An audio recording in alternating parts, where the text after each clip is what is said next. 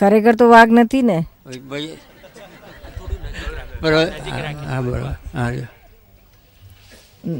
એ તો નામ છે. આ શરીરને ઓળખવા માટે આપેલું પાટિયું. ખરેખર તમે કોણ છો એને ઓળખવાનું છે. શું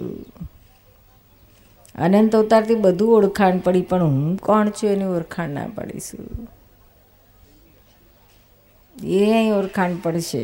શું દાદાને એ ઓળખાણ પડેલી. નામ તો પછી જ્યારે નનામી નીકળે ને ત્યારે લઈ લે છે. જન્મ્યા ત્યારે આપે છે, નનામી નીકળે ત્યારે લઈ લે છે. એટલે આપણે તો નામ છે નહીં ને. કાલે બદલું તો વાઘજીભાઈને બદલે સિંહજીભાઈ કરાય. જે કરવું એ કરાય. પણ આપણે તો નથી બદલાયા એવા. ખરેખર આપણે કોણ છે તેને ઓળખવાનું છે. શું એ ઓળખાણ થાય તો કામ થાય. શું આ શરીર તો આપણે જ્યાં સુધી આ શરીરમાં છે ત્યાં સુધી, જેવા આપણે નીકળી ગયા કે લોકો બાળી મૂકશે ને નહીં કે રાખી મૂકે. કોઈ રાખી મૂકે કે પાકજીભાઈ રાખી તો રોજ મૂકે ને. ન મૂકે પછી કોણ રાખી મૂકે? એમ આપણા બહેરો તો રાખે ને. વૈરવ ના રાખે? આવ્યા છે, ક્યાં બેઠા છે? વાઘજીભાઈ શું નામ તમારું?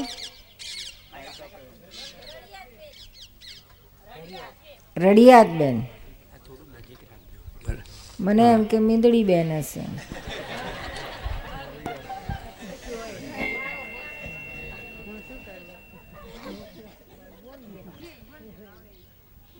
બાપા વાઘજી જેવા છે કે શાંત છે?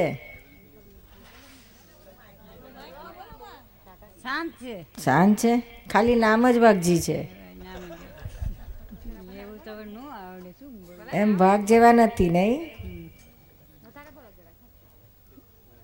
હેરાન નહીં કરેલા તમને? નથી હેરાન કરેલા બહુ. એમ બહુ નહીં, થોડુંક તો કરે કરેલું હોય ને. એમ તો આપનો સમય હે કરે ને એટલું.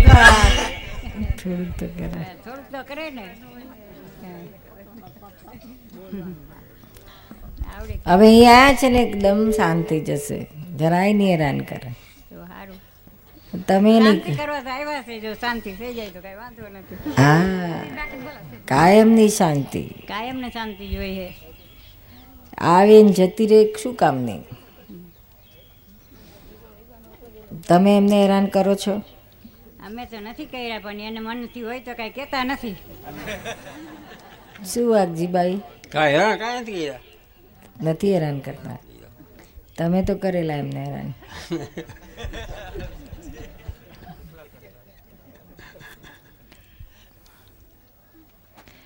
આ બધાની દિલથી માફી માગી લેવાની. હા, આગળ પાછળ આપણે કોઈ પણ હેરાન કોઈને પણ કર્યા હોય ને તો હૃદયથી પશ્ચાતાપ કરીને માફી માગી લઈએ, પ્રતિક્રમણ કરી લઈએ ને તો બધું ધોવાઈ જાય. શું જન્મો જન્મનો બધા પાપો, બધા કર્મો ધોવાઈ જાય. કોઈ કર્મ ના બંધાય. શું એવું સરસ છે. દિલથી હૃદયથી કરીએ ને તો બધું ધોવાઈ જાય. એ આગળ પાછળ જ્યારે જે યાદ આવે તેના માટે આપણે હૃદયથી માફી માગી લેવાની કે ભાઈ આ હેરાન થયા, દુઃખ આપ્યું, બોલ્યા ચાલ્યા, કંઈ કંઈ આપણાથી થઈ ગયું વાંકું ચૂકું, તેને માફી માગું છું. ભૂલ થઈને ફરી આવું નહીં કરવું એવું નક્કી કરું છું. જેટલું હૃદયથી માફી શાતાપ કરીને માફી માગીએ ને એટલું આપણે ચૂકું થઈ જઈશું.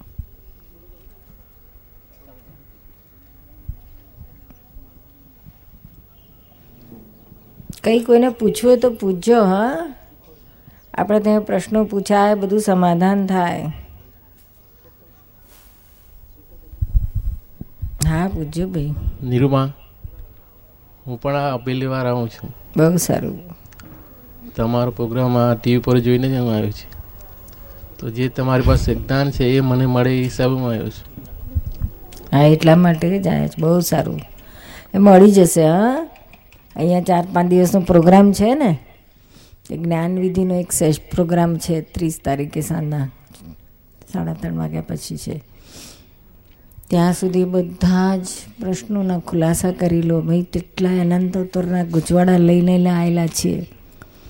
દરેક અવતારમાં આપણે ગૂંચવાડા વધાર્યા જ છે, ઓછા નથી કર્યા. અને એમાં કળિયુગમાં તો ખૂબ જ વધાર્યા છે. શું જાત જાતની માન્યતાઓ જાત જાતનું ભરી ભરી લાયા છે. શું કોથળો ભરેલો જ છે, તે પાસરો ને બધું આડું અવરું. ક્રોધ, માન, માયા, લોભ, રાગ, દ્વેષ, મોહ, મત્સર, ઈર્ષા, દેખાય, મારા તારી, વેર ઝેર, કેટલું બધું. શું જેટલું આપણાથી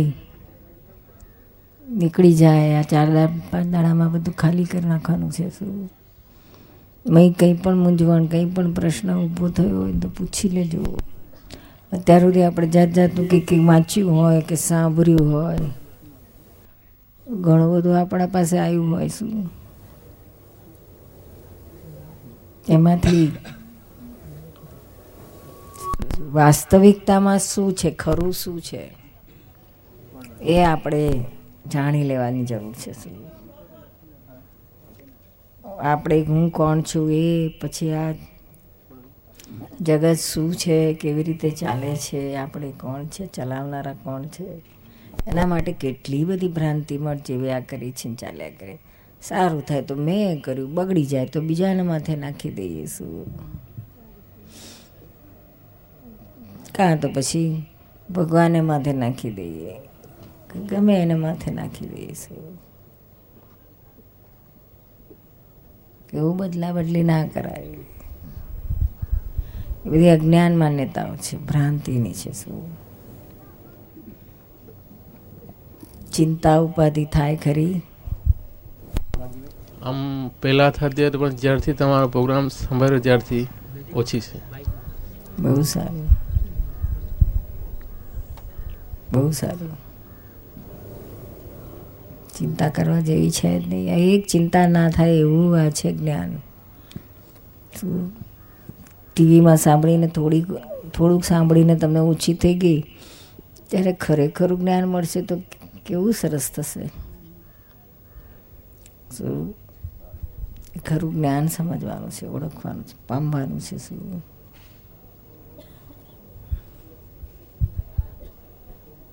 ખરેખર હું કોણ છું અને આ જગત કોણ ચલાવે છે ને કેવી રીતના ચાલે છે, આ બે મુખ્ય રહસ્ય છે. શું એ નહીં જાણવાથી જ અટવાયા કરીશું. કંઈક ખરાબ થઈ જાય તો આપણે આને આના ઉપર આક્ષેપ નાખીએ, આને બ્લેમ કરીએ, આ આવા છે તેથી, આણે આવું કર્યું તેથી મારું બગડ્યું, ફલાણું આમ કર્યું તેથી બગડ્યું. કેટલું બધું ગૂંચવાડા ગૂંચવાડા ગૂંચવાડા.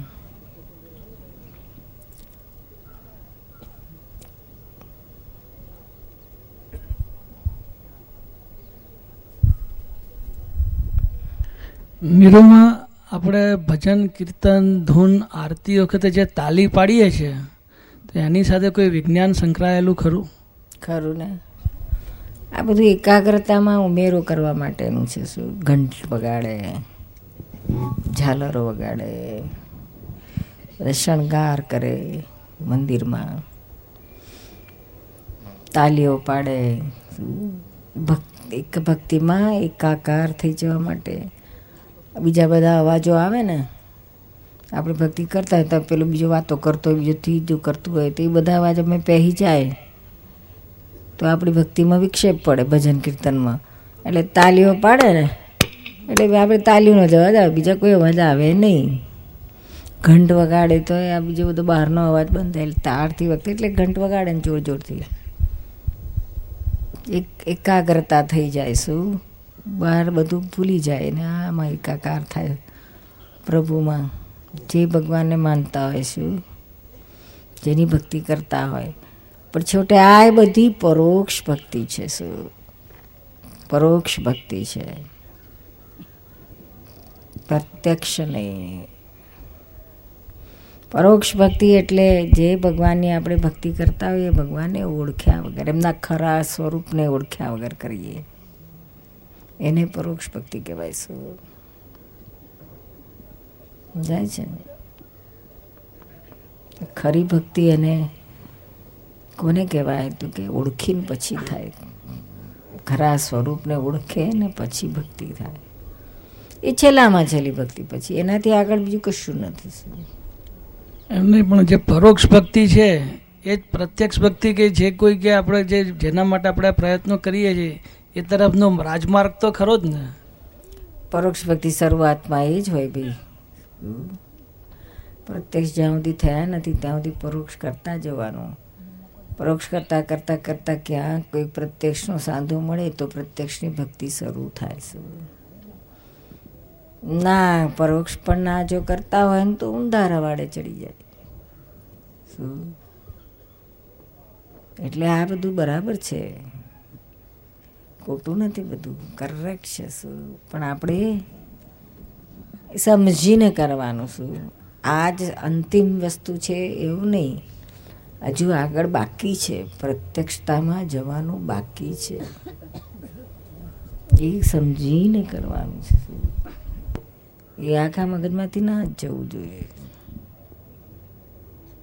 જાય છે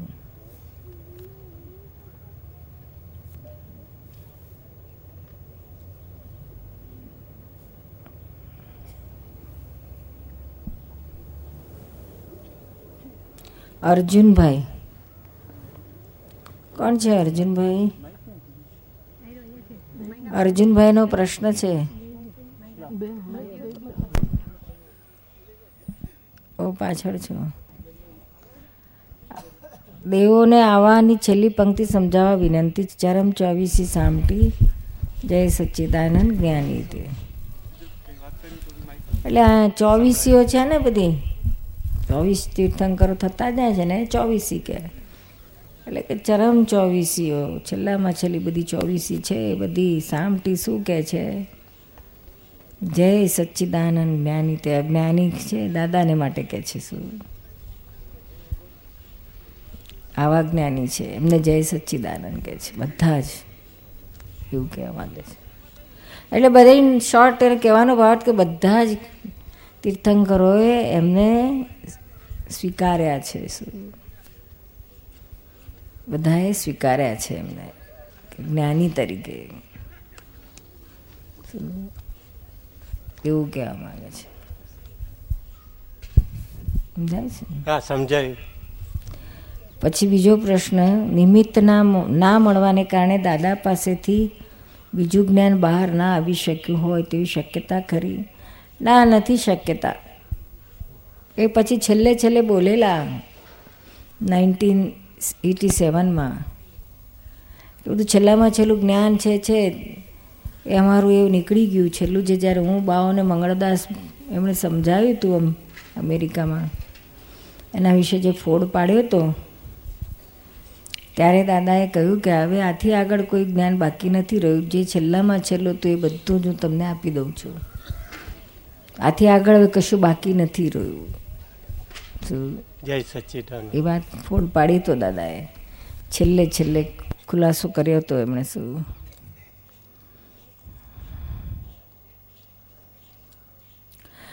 મોક્ષ સ્વરૂપ આત્માનો સ્વભાવ છે, જ્યારે પૂતગલનો સ્વભાવ જુદો છે. સામીપ્ય ભાવથી એક એકતા ભાસે છે. તો આત્મા અને દેહ છૂટો છે એવું વર્તમાનમાં વર્તાય છે. એનો અનુભવ, એવો આત્માનો સ્પષ્ટ અનુભવ, આત્માનું સ્પષ્ટ વેદન પ્રાપ્ત કરવા, આજ્ઞામાં રહેવાની અને અભેદતા દાદા સાથે રહે અને અભેદતા દાદા સાથે રહે તે માટે કેવી જાગૃતિમાં રહેવાની રહેવી જોઈએ? અશોકભાઈ દેસાઈ. વ્યવહારમાં, વ્યવહાર જાગૃતિમાં આપણી પાંચ આજ્ઞા છે.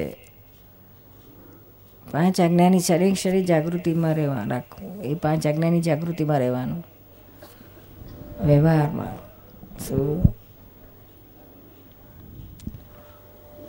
અને નિશ્ચયમાં હું શુદ્ધાત્મા છું, ક્યારેય એકાકાર ના થાય, જુદો ને જુદો જ રહેશું, નોખો ને નોખો જ રહે, છૂટું પડવા છૂટું પાડ પાડ કરવાનું. શું હવે જાગૃતિમાં રહેવા માટે સ્પષ્ટ વેદને તો બહુ વાર લાગે ભાઈ. શું પણ આ સત નિરંતર જાગૃતિમાં રહેવા માટે પોતાની જાત જોડે વાતચીતનો પ્રયોગ કરીને બહુ હેલ્પફુલ છે. શું જુદું રહેશું, જુદું જુદું રહે, એકાકાર ના થઈ જાય. એકાકાર થાય તો પાછું જુદું પાડી દેવાનું છે. બહાર ઉઠે ત્યાંથી આપણે જુદું પાડ પાડ કરવાનું છે, તો જ પ્રગતિ થશે.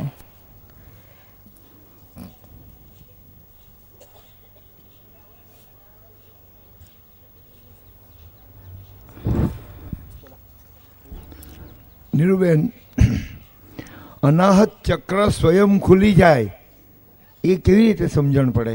આપણે આરતીમાં છે અનાહત ચક્ર, શિવ શિવની આરતીમાં છે અનાહત ચક્ર સ્વયં ખુલી જાય, એ કેવી રીતે? એ તો શિવવાળાને માટે છે, ક્રમિકની વાત છે. આરતી આ બધી શિવની આરતી, કૃષ્ણની આરતી એ બધી ક્રમિકની છે. શું આપણે અનાહત ચક્ર બક્ર તો બધું ફિઝિકલ વસ્તુ છે, અનાહતમાં વિભાગ છે. શું બધાય ચક્રો, તમામ ચક્રો, શબ્દો, બધું આ ડાયરેક્ટ આત્માને મળ્યા પછી ઉપર પગથિયે ચડીને ચડી ચડી ચડીને ઉપર જવાનું, અને આપણે લિફ્ટમાં પહોંચી ગયા પછી પાછું આ ક્યાં એકડે એકથી શરૂ કરવાનું. એટલે આપણા માટે નથી. શું આપણા માટે પાંચ આજ્ઞા છે, શુદ્ધાત્મા છે ને જ્ઞાન છે, બાકી બીજું ક્યાંય અટવાવા જેવું નથી. શું એટલે આપણે દાદા હતા ત્યારે જે કરતા હતા ને, સિમંદર સ્વામીની આરતી, દાદાની આરતી, દીવો, આમાં બધું આવી ગયું. શું એટલું બધું વ્યવહાર છે. શું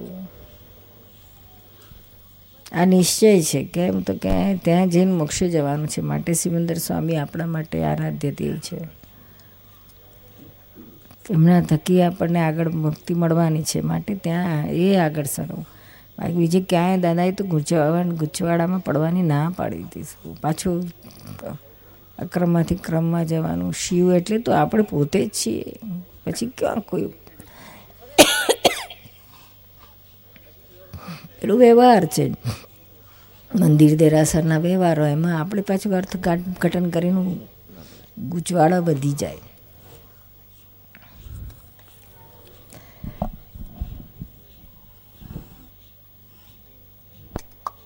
વડોદરા, કનુભાઈ પાદરા, કનુભાઈ ઓછવલ, જ્ઞાન પેલું શાસ્ત્રીય વિદ્યાલયમાં લીધું છે. મેં લગ્ન કર્યું નથી. બાએ બીએ બીએડ સુધીનો અભ્યાસ છે. ઓ બીએ બીએડ સુધીનો અભ્યાસ છે. ઉંમર સત્તાવન છે. દશા દશા ખડાયતા વૈષ્ણવ છે. પછી સમર્પિત છું. હા, લૌકિક દ્રષ્ટિએ નહીં, આધ્યાત્મિક દ્રષ્ટિએ. બરાબર. પણ સમર્પિત હોવા છતાં જીવનમાં જે જીવન જરૂરિયાત પ્રશ્નોને લૌકિક વ્યવહારમાં ઘણી ફાઇલો, દુઃખ ને ક્લેશ થાય છે. પચીસ અગિયાર બે હજાર એકે હરણી વિદ્યાલય વડોદરા મેં જ્ઞાન આપણું લીધું છે. આ દાદા ભગવાનમાં હું અતૂટ માનું છું. મારી એક ભાવના છે કે જગતે પૂર્વજન્મના સંસ્કાર આધીન મને બધું છોડાઈ દીધું છે, છૂટી ગયું છે કે છોડવું પડ્યું છે, એ આકાંક્ષાએ હું એટલી ઈચ્છા રાખું છું કે અંતરમાં હૃદય બિરાજમાન થયેલો ભગવાન કોઈ શુદ્ધ સ્વરૂપ રૂપે ક્યારે પણ દેખાય એવી મારો અથાગ પ્રયત્ન છે. છતાં પણ કેટલીક વખત લૌકિક ફાઇલો એવી આવે છે, પૂર્વજન્મના સંસ્કારની કોઈ લેનદેનની ઋણારૂબંધી, એ ફાઇલો ક્લેશમયને દુઃખી જીવન બનાવે છે. તો એમાંથી છૂટવા માટે મારો ઘણા સમયથી પ્રયત્ન છે, ઘણા સત્સંગો આપણા સાંભળ્યા છે, પણ સોલ્યુશનને સમાધાન મળતું નથી. તો આજે ભગવાને પ્રેરણા કરી કે કોઈ આધ્યાત્મિક જ્ઞાનનો કોઈ રસ્તો સાચો બતાવો. એમાં એવું છે ભાઈ, આપણી જે માન્યતા છે ને કે આ બધા ફાઇલોથી હું દુઃખી થઉં છું, એ માન્યતા જ રોંગ બિલીફ છે. કોઈ આપણને જગતમાં દુઃખ આપી શકે એમ છે જ નહીં. જે કંઈ દુઃખ આપણને લાભ અનુભવમાં આવે છે એ આપણી જ અજ્ઞાન માન્યતા છે, આપણા જ કશાયો છે, આપણા જ ક્રોધ, માન, માયા, લોભ છે. સો ક્યાંક ને ક્યાંક એ વચ્ચે આવી જાય છે ને આપણને દુઃખ આપે છે. આ તમને જ્ઞાન મળ્યું છે, જ્ઞાન મારો હું શુદ્ધાત્મા છું, શુદ્ધાત્માને કશું કંઈ અડેવું જ નથી ને દુઃખે અડેવું નથી. ગમે એટલો દુઃખનો ટોપલો નાખો ને તો એને અડે નહીં, પોતે પરમ સુખ્યો છે. એ હું છું, હું કનુભાઈ છું જ નહીં, કે કોઈનો કોઈનો દીકરો નથી, કે કોઈનો ભાઈ નથી, કોઈનો મામો નથી, કોઈનો કાકો નથી. હું શુદ્ધાત્મા જ છું. બાકી બધી ફાઇલો છે જે કનુભાઈની છે. તમે કનુભાઈ જ નથી પછી ક્યાં આગળ વાત રહી? અને કોઈ દુઃખ આપે તો કનુભાઈને આપે, તમને કેમ આપે છે? આ બે છૂટું પાડ પાડ કરશો તો જ અધ્યાત્મ આને કહ્યું છે શું. બાકી પેલા લોકો સુધરી જાય ને તમારો દાડો વરે, એવું કોઈ દાડો બનવાનું નથી. શું એ બધી ભ્રાંતિ છે? શું એ કશું બને નહીં, વળે નહીં. શું તમારે આમાંથી છૂટવું હોય તો તમારે જ આ રસ્તો કાઢવો પડશે. આ બધા શુદ્ધાત્મા છે ને આપણો પોતાનો જ હિસાબ છે, કોઈ દુઃખ નથી આપતું. આપણા આપણા હિસાબ પૂરા થઈ રહ્યા છે. ઉપરથી ખુશ થવાનું, ચાલો દુઃખ આપીને સુખ આપીને જેવા આપણા હિસાબ બંધાયા છે તેવા આપણે છૂટવાના. અને જ્યાં પેલો સિદ્ધાંત, જો દાદાનું એક જ વાક્ય જો તમને મગજમાં ફિટ થઈ જાય કે ભોગવે એની ભૂલ, હું ભોગવું છું, મારી જ ભૂલ છે, મારે બીજાને ક્યાં કશું કહેવાનું જ રહ્યું. જો બીજાને કહેવાનું બંધ કરશો તો તમને કંઈ દુઃખ નહીં લાગે. બીજાના દોષો જોઈએ છે એટલે જ આ ભોગવટો આવે છે. પોતાના દોષ જો તો ભોગવટામાંથી છૂટી જશો, કર્મમાંથી છૂટી જશો. આપનું જ્ઞાન લીધા પછી મને ઘણી શાંતિ દેખાય છે, બહુ સારું. છતાં પણ અંદરના જે ગૂંચવાળા છે, તો આપે જે આજ્ઞા કરી કે કોઈ પણ સમાધાન માટે પ્રશ્ન પૂછો. ના ના, જરૂર પૂછો. આ પ્રશ્ન અમારા માટે પૂછો અને અમે તમને સમાધાન જ આપીએ છીએ. જે સમાધાન આપીએ છીએ એ પકડીને ચાલો, એટલે આ જે રહ્યું સહ્યું હશે તે નીકળી જશે તમારું. શું ક્યાં ક્યાં કટવાઈ ગયા હશો ને ત્યાં નીકળી જશે. આવું સુંદર જ્ઞાન મળ્યું છે. તમારી જિંદગી તમે આના માટે જ કાઢી છે. તમે લગ્ન નથી કર્યા તો કેટલી બધી ફાઇલો ઓછી કહેવાય. અમે લૌકિક વ્યવહારમાંથી મુક્ત થવા માગું છું. જે જગ્યાએ હું રહું છું પાદરા, અને જે યુગદળો જોડે રહું છું, જે કર્મની ફાઇલો છે, આપણે શુદ્ધાત્મા છે પણ હમણાં માણસ આપણી જોડે એટલો એટેચમેન્ટ નથી થતો, એટલે આપણને ઘણી વખત સંઘર્ષણ થાય છે. અને સંઘર્ષણ એટલા માટે આપણે કહ્યું કે આપણે કર્મનો હિસાબ જ છે, આપણો પૂર્વજન્મનો આપણો હિસાબ છે ને. આપણે એને જોવાનું નહીં કે મને ઘર્ષણ કરવા, પણ છતાં એટમોસ્ફિયરનો, વાતાવરણનો, સત્સંગનો, કોઈ આધ્યાત્મિક શિબિરનો બહુ જ પ્રભાવ પડે છે બેન. મને સવાલ નથી, એ તો તમે જેટલું કરશો એટલું તમને લાભ થવાનો જ છે. અમને મળવું મુશ્કેલ છે ને, અમે પાદરા રહીએ છીએ. હવે અમદાવાદ કે બીજી કોઈ શિબિરે કે બીજું કોઈ જ્ઞાન હોય તો અમે ઓછા આવી શકીએ છીએ. છતાં આપણા માસિક પુષ્ટ દ્વારા ઘણો સત્સંગ મળે છે. વડોદરા લોકો દર શનિવારે કે રવિવારે ભેગા થઈને કરતા હોય છે. હા, ત્યાં જોઈન થઈ જઉં છું દર અઠવાડિયે. પણ નાના સ્કેલ બધા બધા મહાત્મા મહાત્મા ભેગા થઈને વડોદરા કરતા હોય છે. ધીરજભાઈનો સંપર્ક સાધજો, મળી લેજો. શું વડોદરાના કોઈ પણ અહીંયા આવેલા મહાત્માઓના તો તમને નજીક પડે ને, જ્યારે જોખાય ત્યારે પહોંચી જવું, તોય બેટરી ચાર્જ થશે. શું જય સચ્ચિદાન.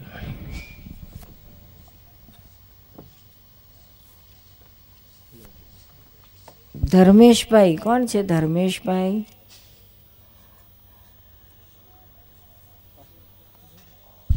હા, પહેલી વાર આવો છો?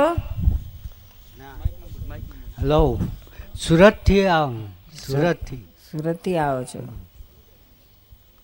મગજ કાયમ માટે ગુસ્સાવાળું રહે છે, તેના માટે શું કરવું?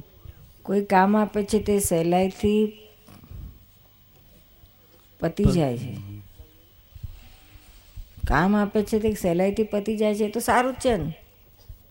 તમારે અઘરાઈ અઘરાઈથી પતાવું છે? મગજ બહુ ગરમ રહીએ એમ. મગજ કોના ઉપર ગરમ વધારે થાય છે? કાયમ માટે. હા, પણ કોની ઉપર વધારે ગરમ થઈ જાય?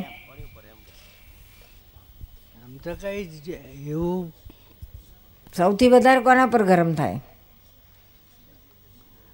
સૌથી વધારે કોઈ પર નહીં. આમ આમ મગજ કાયમ જ ગરમ રહે. સુરતના છો? વરાછા રોડ ઉપર રહે છો? ના, અરજણ ગામ. અરજણ ગામથી. જ્ઞાન લીધું છે તમે? હા, લીધું છે. પાંચ આજ્ઞામાં રહો છો? પાંચ આજ્ઞામાં નથી ગયો હતો. પ્રતિક્રમણ થાય છે? પ્રતિક્રમણ સાંઈ બાબાની કરું છું. સાંઈ બાબાની? હા. એને પ્રતિક્રમણ ના કહેવાય. જૂ પ્રતિક્રમણ તો એ તો સાંઈબાબાનું તમે નામ લેતા હશો, ભક્તિ કરતા હશો, એનાથી કે તમારો ક્રોધ જાય નહીં ભાઈ.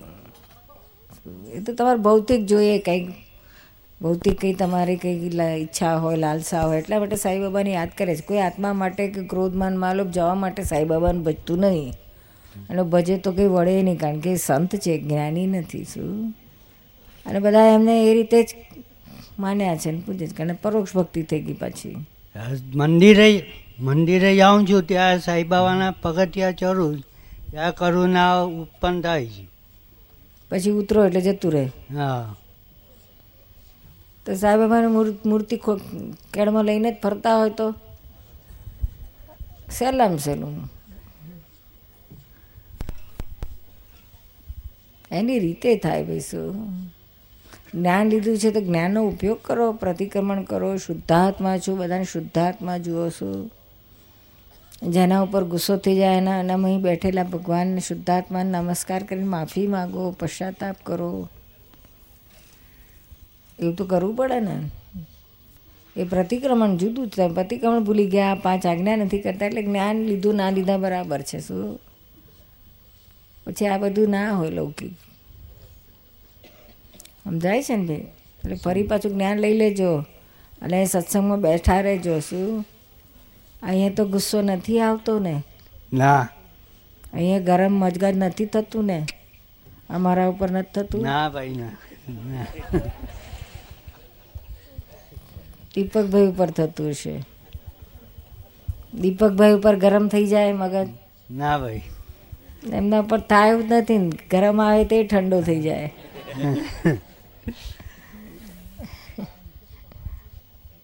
અહીંયા રહેજો ને, આ બધું શીખજો, આ વાતાવરણની અસર.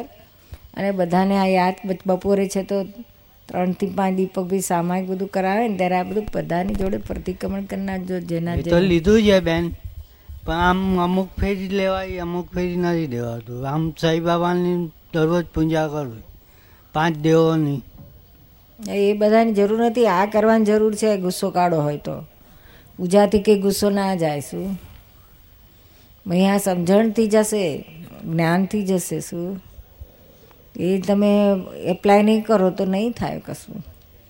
જ્ઞાન લીધું એટલે કશું એનો મતલબ નથી પૂરો થતો. જ્ઞાન લીધો પછી આજ્ઞા, પાંચ આજ્ઞા દાદાની જે બતાડીએ છીએ એ જો તમે એને ફોલો ના કરો તો કશું જ્ઞાન ફળ ના આપે. લીધા ના લીધા બરાબર જ છે. શું એના જેવું છે. શું એટલે સમજો, સમજો હો. અને સુરતવાળા છે વિઠ્ઠલભાઈ, આ બધાને તમે બોલાવજો, ક્યાંક બોલાવીને સત્સંગ કરાવજો. સારું કરજો હા. આ બધું તમારે પતાવવાનું. અહીં સુધી ખબર જ નથી, હજુ આ ફર્સ્ટ ટાઈમ આવતા હોય એવું. કોન્ટેક્ટમાં જ નથી એ ભાઈ. હવે તમારે કોન્ટેક્ટ કરજો, એ તો ભાઈ સાંઈબાબાના કોન્ટેક્ટમાં છે.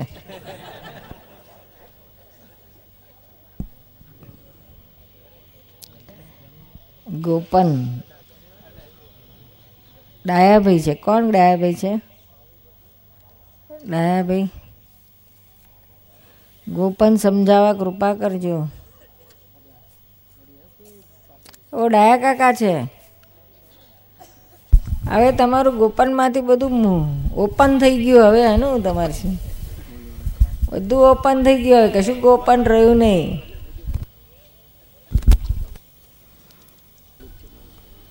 આ બરાબર ગુપ્ત, ગોપિત અને ગોપન શબ્દ ઉપર, ગુપ્ત ઉપરથી બધું ગુપ્ત, ગોપિત, ગોપન આ બધા શબ્દો નીકળ્યા છે. શું મૂળ એટલે જે હિડન હોય એ એક્સપ્લોર થઈ ગયું. શું ઢાંકેલું થઈ, ખુલ્લું થઈ ગયું, આવરણમાં તો એ મુક્ત થઈ ગયું. શું એ આપણે આ જ્ઞાન મળ્યા પછી થઈ જાય છે. શું આપણા માટે પછી રહેતું નથી કશું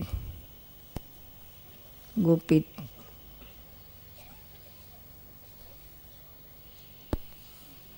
ગુહ્યમાં ગુહ્ય જ્ઞાન છે તે આ મળી ગયું.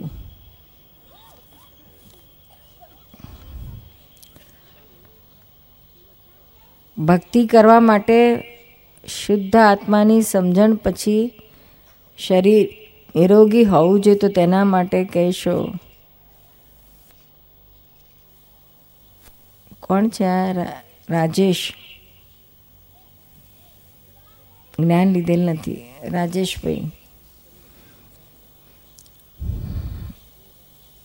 શુદ્ધાત્માની સમજણ એટલે જ જ્ઞાન પછી થાય. શું જ્ઞાન લીધા પછી તમારે ભક્તિ કરવી ના પડે છે? જે થયા કરે રાત દાડો. પછી રાજેશ છે તો તમારા આત્માની શુદ્ધાત્માની રાત દાડો સજા છે સ્પોન્ટેનિયસ.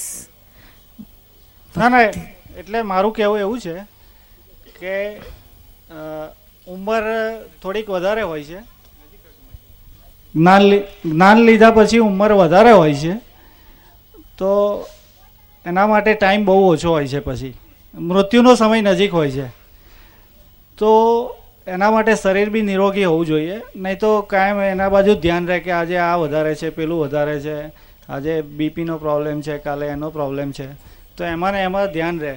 તો એના માટે કંઈક બતાવી શકો? અમારે તો અહીંયા જ્ઞાન લીધા પછી આ બધા પ્રોબ્લેમવાળા હોય જ છે, નથી હોતા નહીં. શું આ બધા જો ને ખુરશી ઉપર બેઠેલા જોવાની અને બાજનાશ કરીને બાકીને ગઈડિયાઓને જોજો, આ બધા પ્રોબ્લેમવાળા જ હોય છે. શું પણ એ જુદું રાખે? શું આ મને નથી થતું, આ શરીરને થાય છે, હું તો શુદ્ધાત્મા છું. પછી જેટલા થાય ઉપાય એટલા કરે, ના થાય તો જય સચ્ચિદાનંદ. કોને થાય છે ને હું કોણ છું એ બેનું ડિમાર્કેશન રહ્યા જ કરે. શું ઉંમર પછી ઉંમરને શું લેવા દે? આત્માને ઉંમર નડતી નથી. આ ક્રમિકમાં તમારે શરીરનો આધાર લઈને પછી આગળ વધવું હોય તો ક્રમિકમાં એ બાધાકૃપ થાય છે, પણ આક્રમણ નથી થતું. શું આક્રમમાં તો પથારીમાં પડ્યા હોય તો આત્માનું થયા કરે. શું બે જુદું જ છે, નોખું જ છે, એવું રહ્યા કરે. પછી જેને જેવું આવ્યું એનો નિકાલ કરવાનો છે. પછી શું કર મેળવવાનું કશું રહેતું જ નથી, કંઈ સાધના કરવાની રહેતી નથી, જે છે એ પૂરું કરવાનું રહે છે. શું જય સચ્ચિદાનંદ. જ્ઞાન લેશો એટલે તમને વધારે ખ્યાલ આવશે. શું નીરુબા, મેં જ્ઞાન લીધેલું છે તમારી પાસે પાર્લામાં, ત્યારે ફર્સ્ટ ટાઈમ જ આવેલી, ત્યારે જ્ઞાનવિધિ જ હતી તમારી. તો આપણે ગુસ્સો નહીં કરવાનો, બરાબર છે? એવું પણ લાગે છે કે હવે ગુસ્સો નથી કરવો, પણ વાતાવરણ એટલું બધું સંઘર્ષ ભર્યું થઈ જાય, સંઘર્ષ આવી જાય ઘરમાં એકદમ, કે જેનો આમ ઉકેલ જ ના આવે, ત્યારે શું કરવું? દાદા ભગવાન આશીમ જે જે કારો કરો ને ઉકેલ ના આવે, પ્રોબ્લેમ સોલ્વ જ નથી થતો. આપણે સોલ્વ કરવાનો જ નથી, વ્યવસ્થિત સોલ્વ કરશે. તમારે તો ખાલી સંભાવ પકડી રાખવાનો છે. શું એ બરાબર છે? એકચ્યુઅલી હું બી દિલથી તૂટેલું છું. મારી બેબી એક્સપાયર થઈ ગઈ, યંગ એજ હતી, વીસ વર્ષની હતી, મેડિકલ લાઇનમાં હતી, એક્સિડન્ટ થઈ ગયો. તો હું તમને મળવા બી માગું છું પ્રાઇવેટ. હા મળજો, પણ હવે તે ગઈ એ ગઈ, હવે શું? હવે એને એના આત્મા યાદ આવે, તેના શુદ્ધાત્માને જ્યાં હોય ત્યાં પ્રાર્થના કરીને સુખ શાંતિને પામે, મોક્ષને પામે એવી પ્રાર્થના કરો. શું ચાલ એને મળે ને એના આત્મા એનાથી? હા એ જ કામનું, બીજું બધું ન કામનું. તમે દુઃખી થાવ, રડો કરો, તમારું બગડે ને એને બગડે. બધું જ્ઞાનમાં આવે, નહીં રડવાનું તો બી રડાઈ જાય. એક દિવસ તો તો પછી એક વખત તો એવું આવી જ જાય. એમ શું નામ તમારું? સુશીલા. તો સુશીલા રડે છે ને આપણે સુશીલા જોડે વાતો કરવાની કે સુશીલા તારે રડું કેમ આવે છે? તો કે તને દીકરી માટેનો મોહ હજુ ખાલી નથી થયો, એ મોહ રડાવે છે. અને શુદ્ધાત્મા જો હવે પૂરો થયો એનો હિસાબ પૂરો થાય એટલે જ હાલતા થાય, નહીં તો કોઈ ના જઈ શકે. દુઃખ શેનું લાગે છે કે આપણી સામે જ આપણે જ જાણે કર્યું ને, મારા અંતરાત્માને એમ લાગે છે કે મેં જ આ કરેલું છે, મેં આમ ન કર્યું હોત તો કદાચ ન થાત. એમ એવું હતું છે બેન? એવું જ લાગ્યા કરે છે. એ તમારી ભ્રાંતિ છે, એમાંથી બહાર નીકળો ને. કોઈ મા પોતાની દીકરીને મારી નાખે નહીં. મને એમ થાય કે મેં ન હું ન ગયો હોત તો આમ ન થાત. એવું આપણા હાથમાં જ નથી. ના ગયા હોત તોય થાતે ને ગયા હોત તોય થાતે. શું કશું આપણા હાથમાં નથી. એનું જે એનો દરેકમાં જીવ માત્ર, આપણે મનુષ્ય માત્ર, શું જીવ માત્ર મનુષ્યનું તો હોય જ, જન્મે છે ત્યારથી જ મૃત્યુનું લઈને આવે છે. આયુષ્ય કર્મ બાંધીને જ આવે છે, એ પછી એમાં એક ઓછું વધતું થાય નહીં. એક શ્વાસ વધારી શકાય નહીં કે ઘટાડી શકાય નહીં, સમજાય છે? એટલે એમાં કોઈનું ચાલે નહીં. પછી એનું પૂરું થવાનું નિમિત્ત બદલાય, કોઈ પણ નિમિત્તે એનું મૃત્યુ થાય, પણ એ મૃત્યુ તો નિશ્ચિત હોય જ છે બધા એનું. શું તમારું જ્ઞાન લીધા પહેલાં બી અચાનક કુદરતી બધો જ વૈરાગ આવી ગયો છે? એવી બેન ખરેખર એ એ વૈરાગ કામનો નહીં બેન, એ સ્મશાન વૈરાગ, જીવવું જ નથી ગમતું એનો અર્થ નથી. એને વૈરાગ ના કહેવાય, જીવ ના ગમે એને વૈરાગ ના કહેવાય. શું એ એ તો માનસિક સ્થિતિ છે, સાચા અર્થમાં વૈરાગ નથી, માનસિક તૂટી પડેલા જેવી વાત છે. એટલે એમાંથી નીકળી જાઓ, સરસ લાભ લઈ લ્યો, આત્માનું કરો. આ મનુષ્ય ભાવ કે છૈયા છોકરા માટે કે ધણી માટે નથી, મનુષ્ય ભાવ આત્મા માટે છે. બાકી સંસાર તો આપણો બાય પ્રોડક્શનમાં છે, જે આવી પડેલું છે તે પૂરું કરવાનું છે. દીકરીની ફાઇલ તમારો જેટલો હિસાબ હશે એટલો એનો સાથે રહ્યો, બાકીનો પૂરો થયો. લગ્ન થયા તક નહોતા થયા એના, મેડિકલમાં હતી, SY BMS Sion medical college Bombay પડી નથી, નહીં લાસ્ટ એક્ઝામ હતી. હા તો એ જેટલું સારું હતું ને, તો એ હસબન્ડ હોય છોકરા હોય તો બધા રડે બિચારા, એ દુઃખી થાય. એટલી ઓછી ફાઇલ તમારી ગઈ. એનો આત્મા એવો હતો કે એને લગ્ન કરવા જ નહોતા, એમ હંમેશા એમ જ બોલતી, મારે મેરેજ નથી કરવા, મારે સેવા કરવી છે બધાની. હશે હવે જ્યાં જશે ત્યાં કરશે સેવા. પછી એ તો જન્મ તો મળી જ ગયો હશે બેન એને. એ તો તમારું સાંભળ્યું પછી શાંતિ લાગી ગઈ એમ. હા એ કે જે દરેકનો નિયમ જ એવો છે બેન. શું કોઈ આ તરત એક એક અહીંથી છૂટે ને બીજે ત્યાં પહોંચી જ જાય, એક વચ્ચે એક સેકન્ડનો ગેપ નથી હોતો. શું એમ તો એને એક મહિના પહેલાં ભગવાન સપનામાં આવેલા સ્વામી સમર્થ એ કે આ વખતે તો મને ભગવાન સપનામાં આવ્યા, હું મેડિકલ લાઇનમાં આગળ આવીશ, એ રીતે એવું બધું સપના પણ આવ્યું. સારું કહેવાય બેન.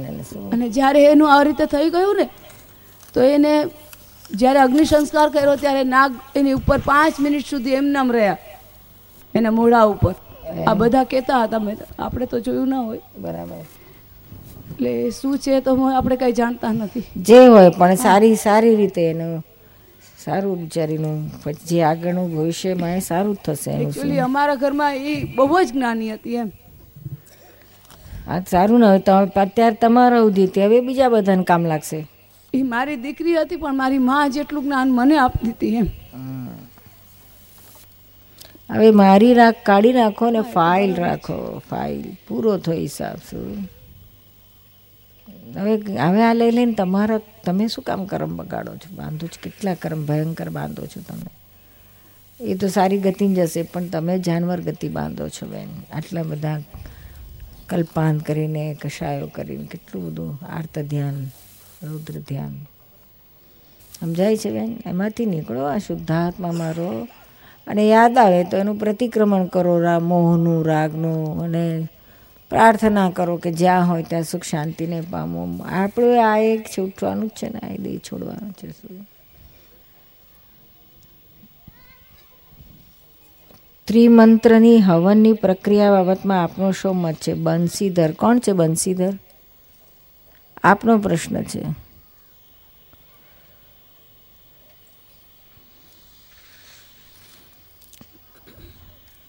અમારે તો અમને તો એટલી ખબર છે કે ભાઈ બીજી વધારાની ખબર નથી. દાદાએ કહ્યું તું સવાર સાંજ પાંચ પાંચ વાર ત્રિમંત્ર બોલજો, અને બહુ મુશ્કેલી આવે તો કલાક બોલજો. શું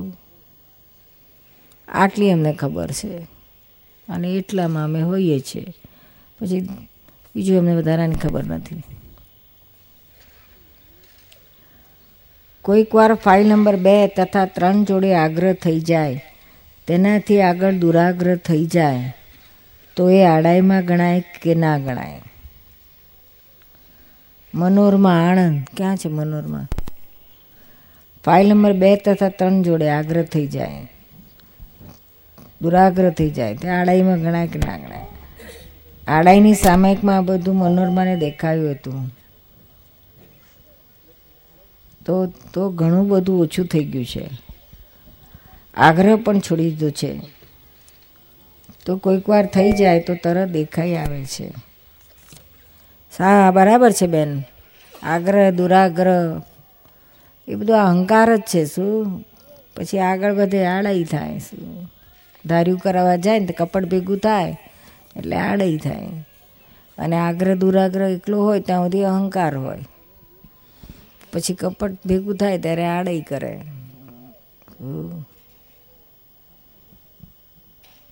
એટલે આ સામાયિકમાં દેખું બહુ સારું થયું.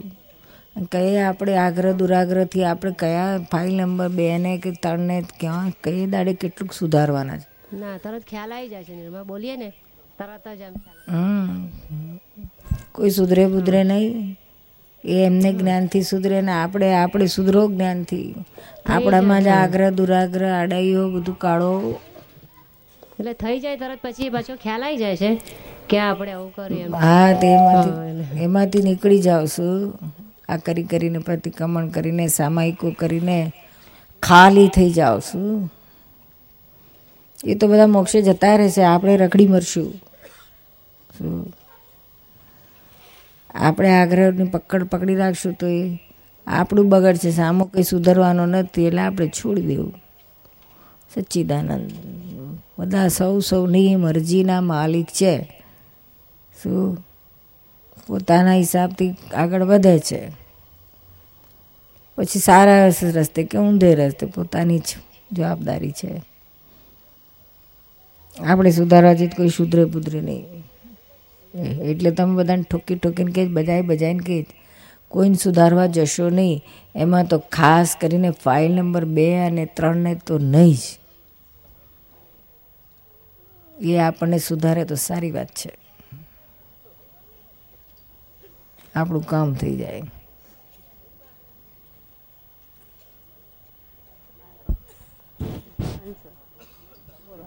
છોડી દઈએ છે ને તો જલ્દી સુધારો આવી જાય છે. હા એ તો અનુભવમાં આવી ગયું છે.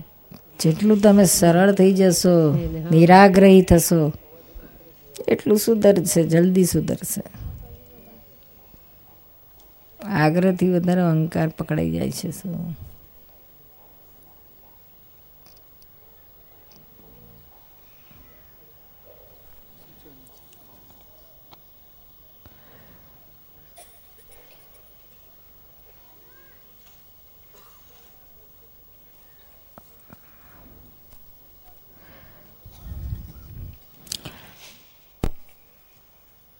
સૂચન છે વસંતરાય પટેલ દાદાની આપતાવાણીમાં ઘણી જગ્યાએ અંગ્રેજી શબ્દો આવે છે, તેનો અર્થ સમજવામાં મુશ્કેલી પડે છે. તો આવા શબ્દોનું ગુજરાતી ભાષાંતરનો પુસ્તિકા પ્રગટ થાય એવી અપેક્ષા છે. બીજું જૈન પારિભાષિક શબ્દોનો અર્થ પણ સામાન્ય ગુજરાતીમાં સમજાય એવું ઈચ્છું છું, તેની પણ નાની પુસ્તિકા પ્રગટ થાય વિનંતી છે. આ અંગ્રેજી ભાષાનું જે શબ્દો વપરાય છે એનો તો ઉપાય સહેલો છે ભાઈ, ત્યાં પાછ જોડે બ્રેકેટમાં જ એનું ગુજરાતીમાં લખી દેવામાં ઇઝી પડે. એની કે પુસ્તિકાની જરૂર નથી અંગ્રેજીની. શું એ લગભગ તો આપણે કરતા હોઈએ છીએ, આપતાવાણીમાં કરીએ છીએ ને અગિયારમી બારમીમાં રહી ગયું છે. કેમ રહી ગયું? હવે સુધારી દેજો, બીજી આવૃત્તિમાં સુધારજો. અને તેરમી ચૌદમીમાં બધી જે બુકો કે દાદાવાણી જે બહાર પડે એમાં આ તો સાવ સહેલું છે, તરત બ્રેકેટમાં એનો અર્થ ગુજરાતીમાં લખી દેવાય. આપણી ટ્રેડિશન છે જ. એટલે આ એક કરી નાખજો દીપકભાઈ. પહેલી વાર વિઠ્ઠલભાઈને ત્યાં હું આવી હતી સત્સંગમાં. હા તો સત્સંગ સાંભળવાથી મને બહુ જ એમ કે જ્ઞાન લાગ્યું. બહુ સારું, બહુ સારું. ત્યાર પછી તમે આવ્યા ત્યારે મારે જ્ઞાન વિધિ લેવાની હતી. તો મારો બાબો બહુ બીમાર હતો, ટાઈફોઇડ થઈ ગયો હતો, તો કોઈ દવાથી મટતું નહોતું. પછી મેં પ્રતિક્રમણ ચાલુ કરી દીધું, બહુ જ માફી માગી દાદા ભગવાનની, તો સારું થઈ ગયું. પણ ત્યારે જ્ઞાન વિધિ ન લેવાની, તો અત્યારે પાંચ દિવસ માટે આવી છું. હા હવે મળી જશે. હા મળી જશે. બીજું કે એમ કે કાંઈ જાણ્યું નથી, છતાં પણ એમ કે જેટલું રટન અમારે છે એટલું બહાર નથી રહેતું. બહુ જ મન લાગી ગયું છે. બહુ સારું થયું. બહાર કરવા જેવું છે. એટલે એમ નહીં કોઈ બોલાવે ન બોલાવે હવે એવું લાગતું નથી. બહુ સારું, બહુ મોહ છૂટી ગયો છે. બહુ સારું થયું. વિઠ્ઠલભાઈ એક ચોપડી આપી હતી, બીજી પાંચ છ વાંચવા આપી હતી. સારું થયું. વિઠ્ઠલભાઈને તો હજુ રહ્યો હશે, પણ તમારો ગયો. હા, દીપકભાઈએ મને આ એમ આપ્યું હતું જ્ઞાન. ડેરીવાળા છે દીપકભાઈ. બહુ સારું. અમારે ત્યાં ડેરી છે, ડેરીવાળા. હા, બહુ સારું. બધાને એમ રહ્યું ડેરીવાળા. ના, ડેરી ડેરી દૂધની. વાંધો નહીં.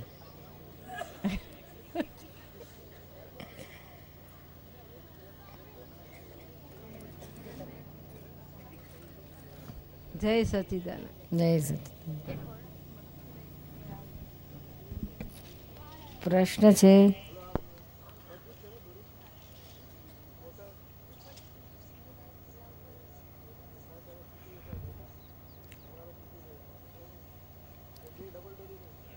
તુલસીદાસ રાઠોડ ક્યાં છે? તુલસીદાસ ચિંચવડ, પૂના. આ કાકા પૂનાવાળા જ્ઞાન લીધે લીધેલું છે, કશું કરવાની જરૂર નથી. તો ચરણવિધિ નવ કલમોએ તો રોજ કરવું જોઈએ કે નહીં?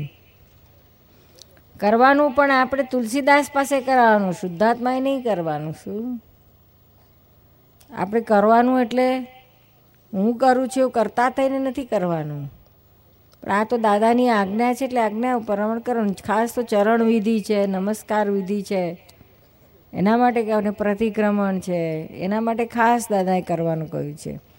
એટલે આજ્ઞા કરીએ, આજ્ઞા પાડીએ છીએ એટલે એમાં આપણું કરતાપણું હોતું નથી. શું પાંચ આજ્ઞામાં રહીએ એ આમાં કરતાપણું નથી. શું અને ચરણ વિધિને આ બધું કરીને તો અંદરની સમજણ પ્રમાણે કે આ તુલસીદાસ કરે ને આપણે શુદ્ધાત્મા એ નોખું જ રાખીને કરવાનું, કરતા થઈને જ કરવાનું.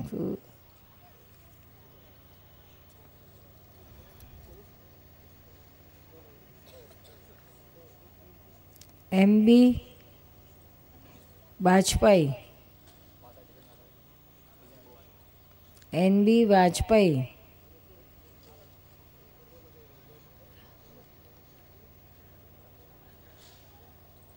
એ બી નહીં,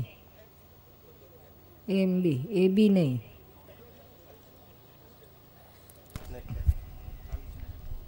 દાદાએ દર્શાવેલ માર્ગ ઉપર મારા જેવા તુચ્છ અને પામર માણસોને ચાલુ સહેલું કેમ બને તે અંગે આપના આશીર્વાદ સહ માર્ગદર્શનનો અભિલાષી છું.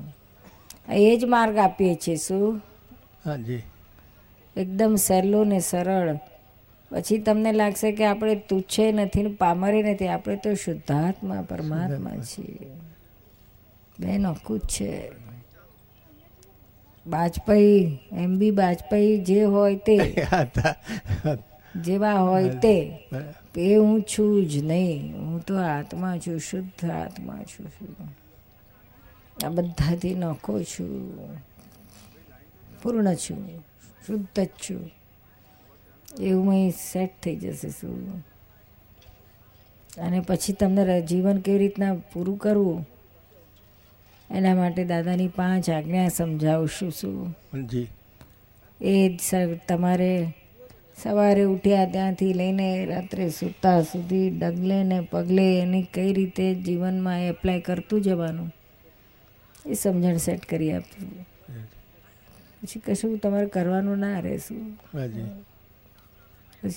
બહુ સીધું ને સરળ થઈ જાય છે. અમદાવાદમાં ક્યાં રહો છો?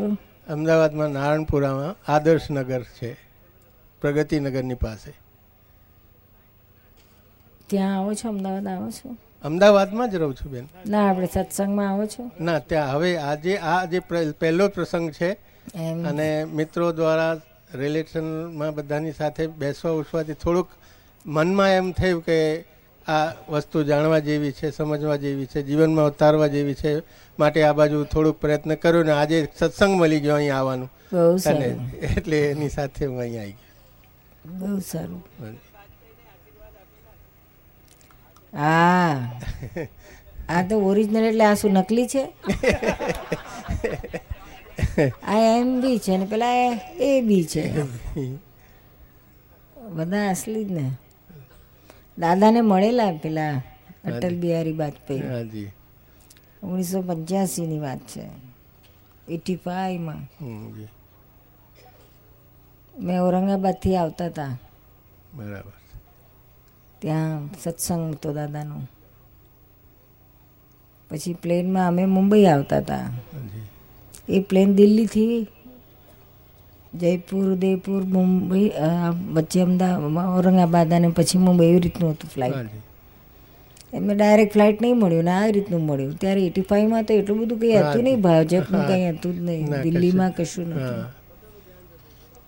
એટલે છે તો એ દિલ્હીથી આવ્યા હતા. પછી એટલે ઔરંગાબાદ વીસ મિનિટનો હોલ્ટ હોય ને એટલે ત્યાં આગળ એ પછી નીકળ્યા હતા, બહાર નીકળ્યા હતા. એમના બધા ઔરંગાબાદના ભાજપના કાર્યકર્તોને કરતા બધાને ભેગા મળવા, બધા હાર તોરા લઈને એમને મળવા આવ્યા હતા.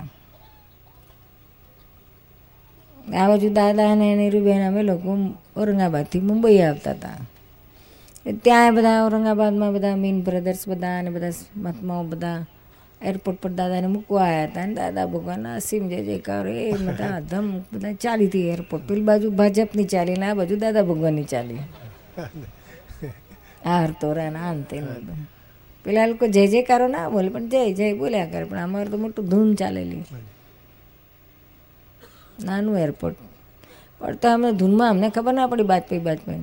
પણ જેવા અમે સિક્યોરિટીમાં દાદાને લઈને નીરુબેન જતા હતા એટલે નીરુબેનના ભાઈ જયવીર બી ખરા ને બેઠા છે તે એમણે એક સારા જતા જતા કાનમાં કહ્યું કે નીરુ, આ બાજપાઈ તમારી જોડે જ છે કે દાદાને મળાવજે કે છે. ત્યારે સારું કહ્યું. પછી અમે તો બેસી ગયા આગલી સીટમાં. પછી વાજપેયી આવ્યા, મેં જોયા એમને. પછી પાછળ ગયા, પાછલી સીટમાં બેઠા, આયલી સીટમાં બેઠા હતા. પછી પ્લેન ઉપડી ગયું, પછી સ્થિર થયું જરા એટલે પછી પટ્ટા પટ્ટા ખોલીને પછી મેં દાદાને વાત કરી, દાદા આપણી જોડે ફ્લાઇટમાં વાજપેયી છે કે હે? મેં કહું હા. મેં કહ્યું દાદા જો તમે કહો તેને લઈ આવું, તમારા દર્શન કરાવવા લઈ આવું? બધા કે હા લઈ આવો. પછી ગયા નીરુબેન બેઠા હતા, જરાક જ કહ્યું કે તમારા હિન્દીમાં કહ્યું કે આપકે આપકી ફ્લાઇટ મેં દાદા ભગવાન જ્ઞાની પુરુષ હૈ, આપ અગર ચાહો તો દર્શન કરો, આશીર્વાદ લે લો ઉનસે. તરત જ ઊભા થઈ ગયા, હા હા જરૂર જરૂર કે છે. એક જ સેકન્ડમાં ફાડ કરીને ઊભા થયા અને પાછળ પાછળ આવ્યા. દાદા એકદમ પહેલી રોમાં હતા. પછી આવીને બહુ નમીને ઝૂકીને આમ પગે લાગ્યા. દાદાએ ધબ્બો માર્યો, બે ત્રણ ધબ્બા માર્યા અને કહ્યું જાઓ એક દિન આપ હિન્દુસ્તાન કા વડાપ્રધાન હોગા કે છે, આવું બોલેલા. હવે તે કીધે આમનો તો કોઈ ક્લાસ જ નહોતો વડાપ્રધાનનો. કોંગ્રેસ બહુ તગડી હતી, ભાજપના બે ત્રણ જ હતા કેન્ડિડેટ દિલ્હીમાં પાર્લામેન્ટમાં. પણ જ્યારે સૌથી પહેલાં આવ્યા ને પહેલાં થોડા તેર દાડા માટે પણ થયું કે યાર આવ્યા તો ખરા, દાદા બોલ્યા એટલે પછી તો બરાબર જમી ગયા. એટલે દાદાને બરાબર પાક્કા આશીર્વાદ મળ્યા. સારું કહેવાય. હવે તમે લઈ લેજો.